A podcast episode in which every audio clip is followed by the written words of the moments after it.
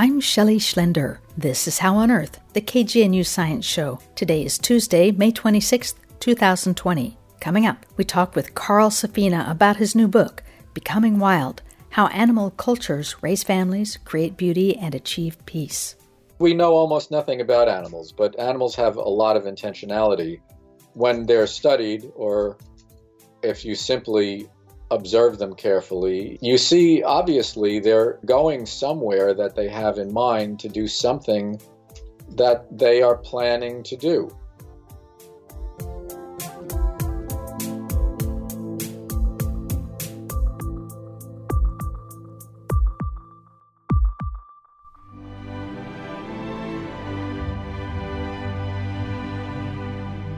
Carl Safina is an ecologist and a best selling author of books about the lives of animals. His latest book is Becoming Wild. We have a limited number of Safina's new book available to listeners who pledge online at kgnu.org. The book, by the way, has beautiful photos of all the animals. We'll soon go to a conversation with Safina. Let's begin with Safina reading in his audio version of the book, which is published by Tantor Media. Here's Carl Safina. We become who we are not by genes alone. Culture is also a form of inheritance. Culture stores important information not in gene pools but in minds. Pools of knowledge, skills, preferences, songs, tool use, and dialects get relayed through generations like a torch.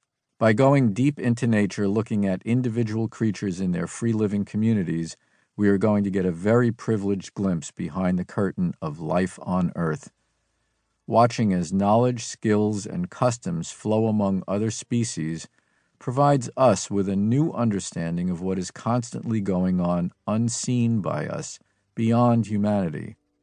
It will help inform the answer to that most urgent of questions Who are our traveling companions in the journey of this planet? Who are we here with? That's our present expedition. Ready? Carl Safina, I just loved feeling like I was hanging out with these creatures that live on Earth with us. You've given us such a wonderful way to take our minds off of this pandemic. I'm glad you think it helps to take us off of the distraction and anxiety of the COVID epidemic, but the book was completely done and buttoned up before the word COVID was invented. And now the world has changed on us, but it has not changed on most other animals. And what the book is largely about is how other animals that have culture live their lives and how they acquire their culture. Basically, what culture is, is skills and behaviors and even attractions that are learned socially. You learn them from those around you. They're not purely instinctive. You don't figure them out by trial and error. You learn them from others around you. They can be retained and passed along socially. So, culture for these other animals in my book is really very, very similar to what culture is in humans. Carl Safina's new book, Becoming Wild, features three animals that have rich cultures. Those animals are chimpanzees, scarlet macaws, and sperm whales. The sperm whale has an enormous, square shaped head that is largely made of fats and oils that help it communicate with others of its clan very clearly and through very long distances. The sailors called it sperm whales. Why? Because the head is filled with a series of kinds of oil that reminded them of semen. They had no idea what it really was or why it was there and that's why they called them sperm whales. The sperm whales did not have a good public relations person in charge of their naming. No, they never have had a good public relations person, except maybe for the person you're talking to and some of the very rare scientists who have studied them. They were familiar to me because I've always thought of sperm whales as scary. Uh-huh. They're the mean whale, the one that can attack boats. They're kind of like the Jaws form of a whale from the movie Jaws. That reputation of sperm whales being scary is not without some truth.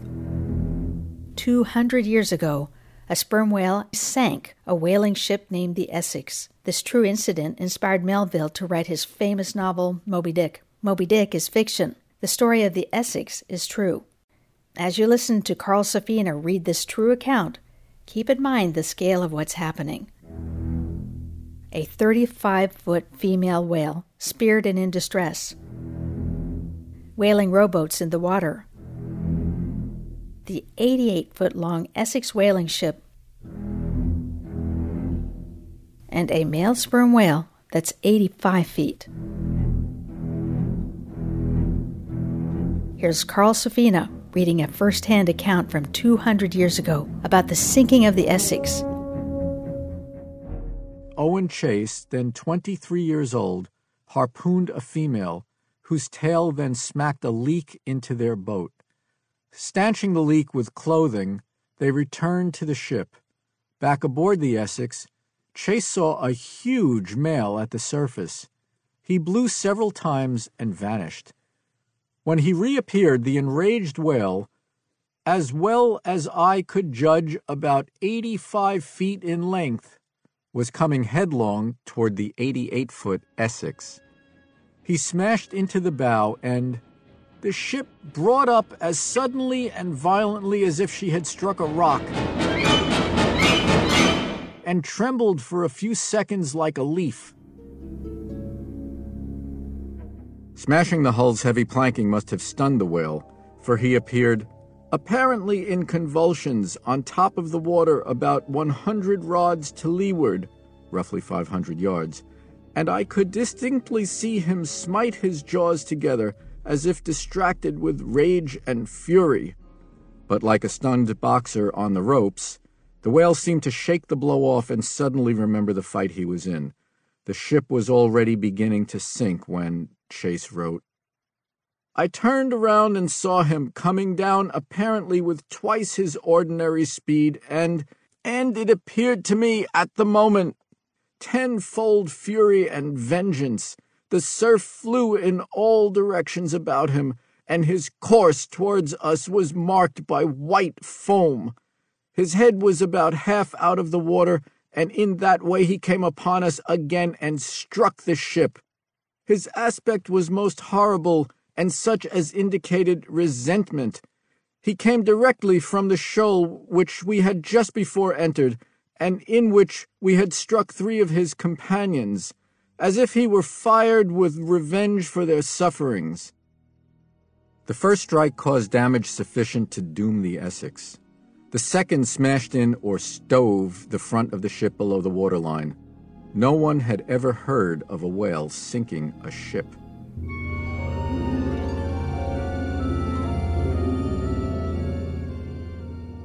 That's an audio excerpt from Carl Safina's book, Becoming Wild. Now here's Carl Safina talking about the book and how ruthlessly humans have hunted the highly intelligent animal we know of as the sperm whale. people have killed hundreds of thousands of sperm whales, and there were three instances where they sank the ship. Mostly they do everything possible to just get away. They're very shy, and when people have gotten in the water with them, much more recently, only within about the last 30 years or so, people have gone in the water, snorkeled near them or to them. No one has ever been hurt by them. They're not remotely aggressive. In the case of the Essex, you know, that's out of hundreds of thousands. And what do they normally do? They normally try very hard to simply get away. In Herman Melville's own descriptions, in the descriptions of Thomas Beale, a person who wrote about the natural history of sperm whale a couple of decades before Melville came out with Moby Dick, they both described how people who were rowing the small dories that were used to actually throw the harpoons from, they had to be incredibly quiet and sneak up on them because if the whales detected anything, they just left as fast as they could. So the analogy to Jaws is not a good one. White sharks have attacked people. They usually attack people by mistake because they usually bite them once and then leave, realizing that they're not actually the seal they thought they were. But sperm whales have never hurt anybody unless, in a very, very few instances, they themselves were under attack.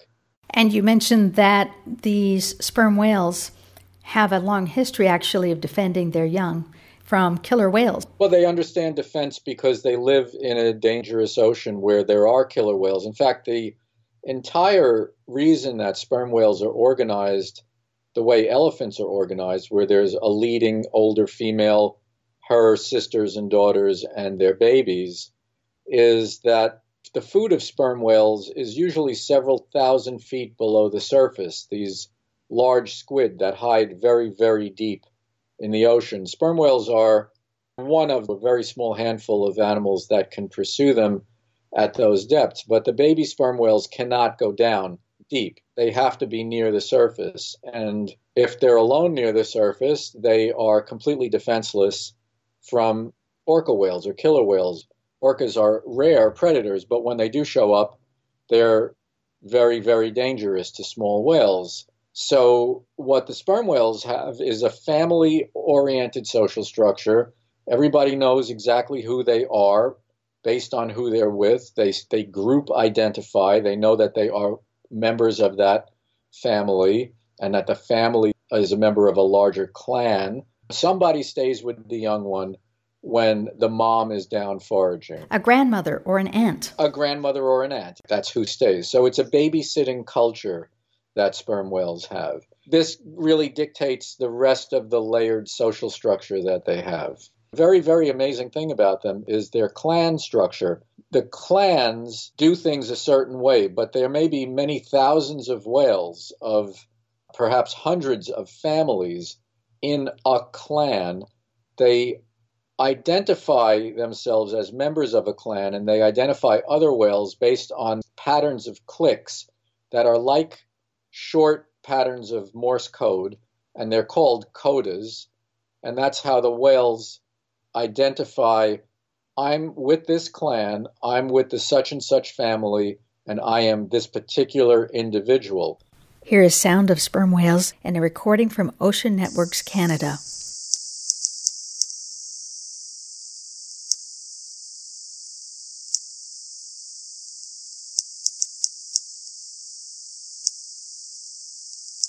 And that's how the whales identify I'm with this clan, I'm with the such and such family, and I am this particular individual.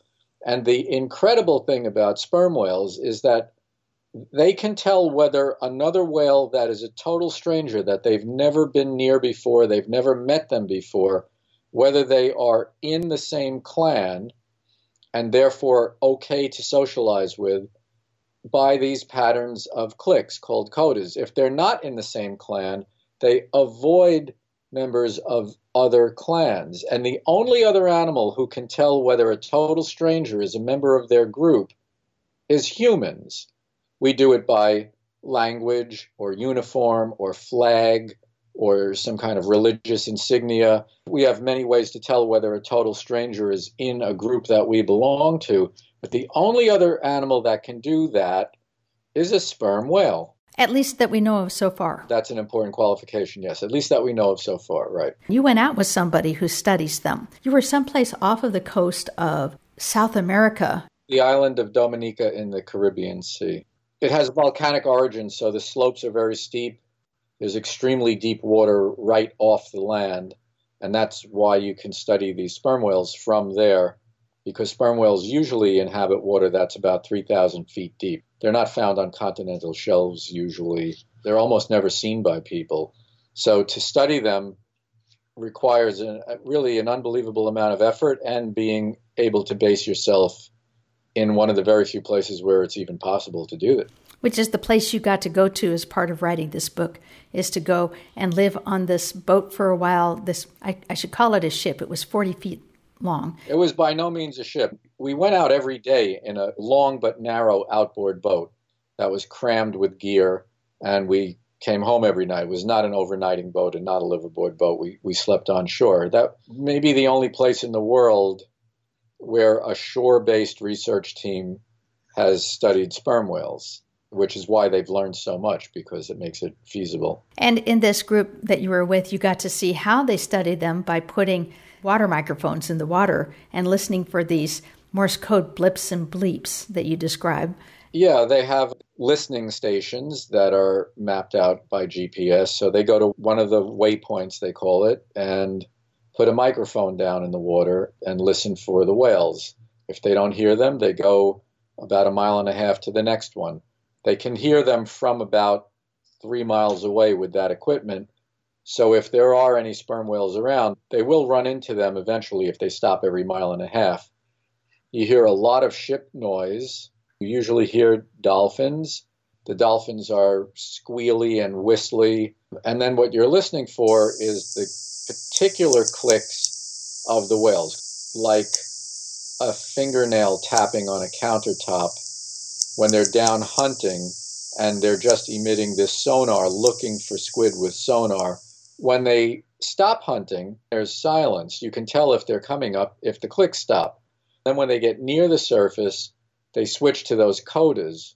Now they're using these patterns to announce themselves and to stay together with their family groups. You're tuned to How on Earth, the KGNU Science Show. I'm Shelley Schlender. We're talking with Carl Safina about his new book, Becoming Wild How Animal Cultures Raise Families, Create Beauty, and Achieve Peace.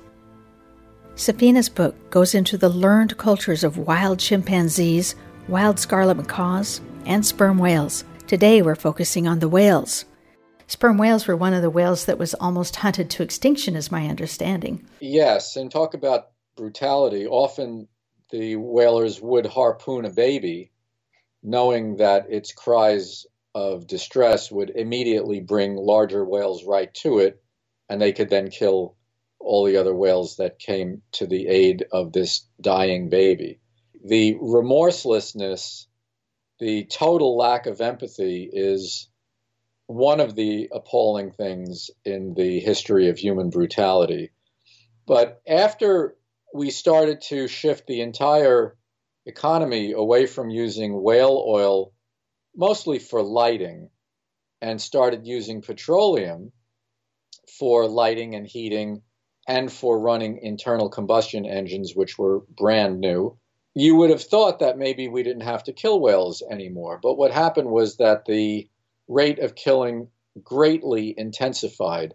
Although we think of the sailing era and Moby Dick as the classic whaling days, far, far more whales were killed in the middle of the 20th century, with the peak being in the 1960s.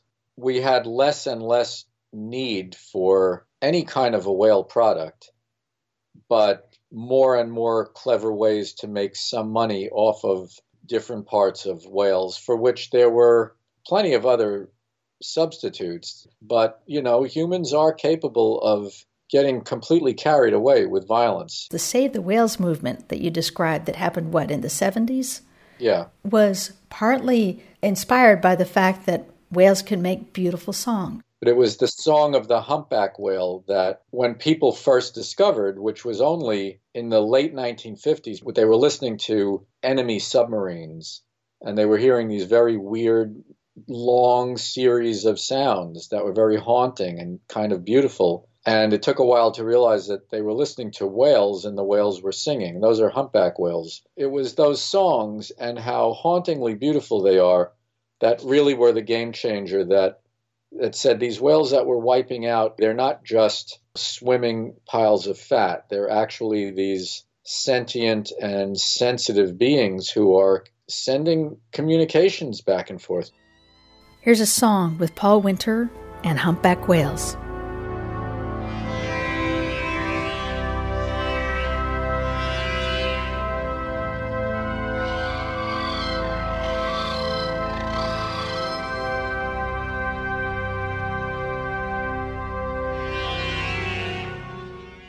The sperm whale has this amazing apparatus and it's huge.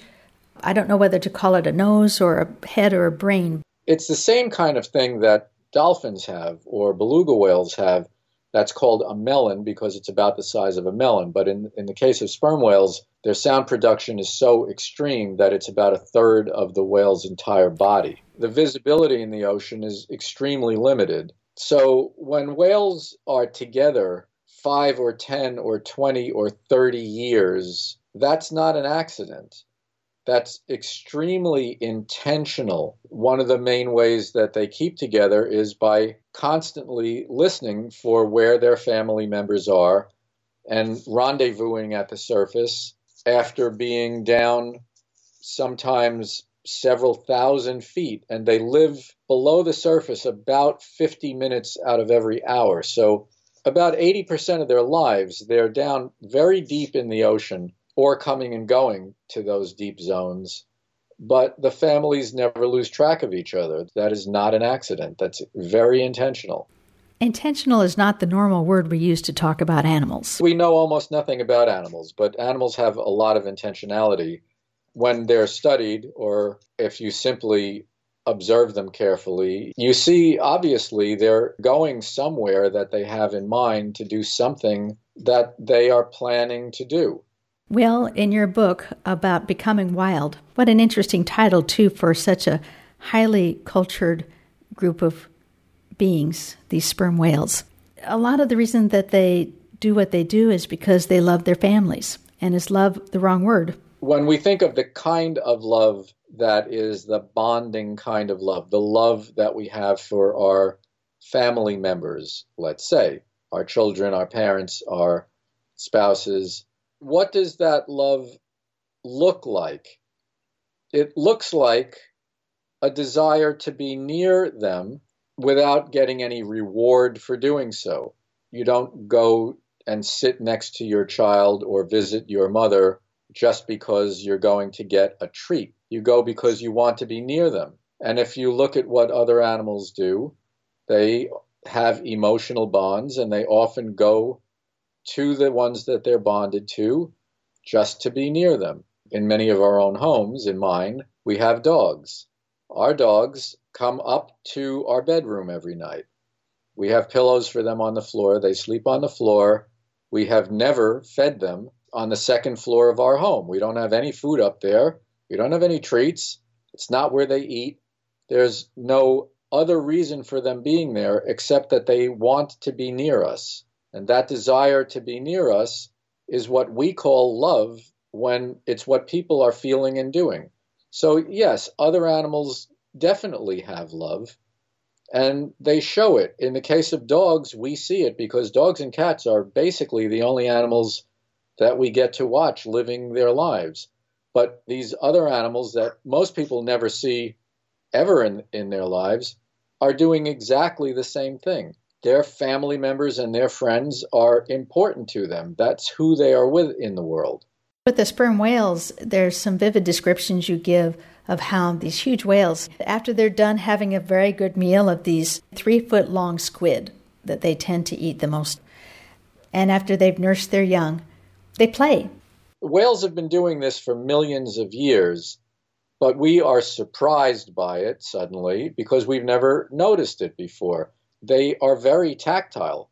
They like a lot of physical rubbing. They like to run their fins along the bodies of the ones that are their family members or to gently mouth them with their jaws. They basically do everything that we do with each other or that we do with our dogs or our dogs like to do. It. They just like to be in physical contact. They are mammals, after all, it shouldn't be surprising, but it's surprising because most of us have never heard of it or thought of it. As much as you have concern about the fate of these other creatures, do you also just really love to go and hang out with them? I mainly just really love to go and hang out with them. It's like the difference between living in a boring town where there's nothing to do and living in a really exciting place. To me, being in these natural environments with these other species is like living where there's plays and music and great food. It's endlessly beautiful, endlessly interesting, deeply enriching, but also fun, peaceful. I found that reading about it, it took my mind off of the current plight that America and the rest of the world faces with COVID 19. It was quite an enthralling respite to step into these different worlds, including the watery world of those sperm whales. Yeah, it should be because the COVID crisis is something that only affects one species that's humans. The other animals are going about things as they always have. Another little aspect of this is that we've given them a bit of a breather here by not being out all over the place, not making so much noise, not putting so much dirt in the air and the water. One of the things people have been noticing a lot is You can hear birds singing a lot better than you used to be able to hear them two months ago. You can read about various kinds of animals coming into suburbs and cities that were places they were never seen before. There's a lot of beauty in that in the midst of all of this anxiety and uncertainty and sickness. I've heard people say that for the first time in polluted areas, they can see mountains outside their windows. People can hear the birds. Perhaps there's a way we can incorporate that side of the stillness we have right now back into our active lives. And you think that would help creatures like the sperm whales? Well, it would help everything if we just let them have a breather and made a little more room and a little more kindness and a little more empathy. You know, just being kinder to other people and other living things. Carl Safina is an ecologist and best selling author. He's been talking about his new book, Becoming Wild How Animal Cultures Raise Families, Create Beauty, and Achieve Peace. We have a limited number of these books available for listeners who call or pledge online to support KGNU. You can pledge online at kgnu.org.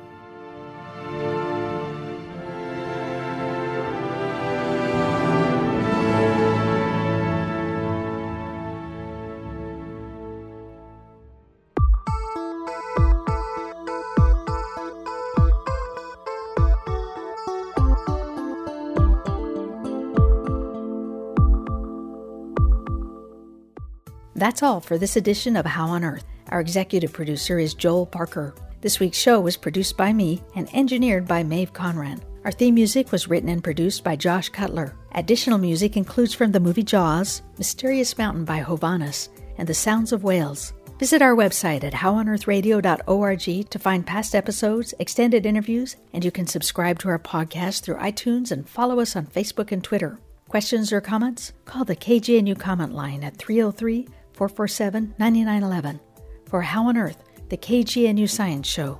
I'm Shelley Schlender.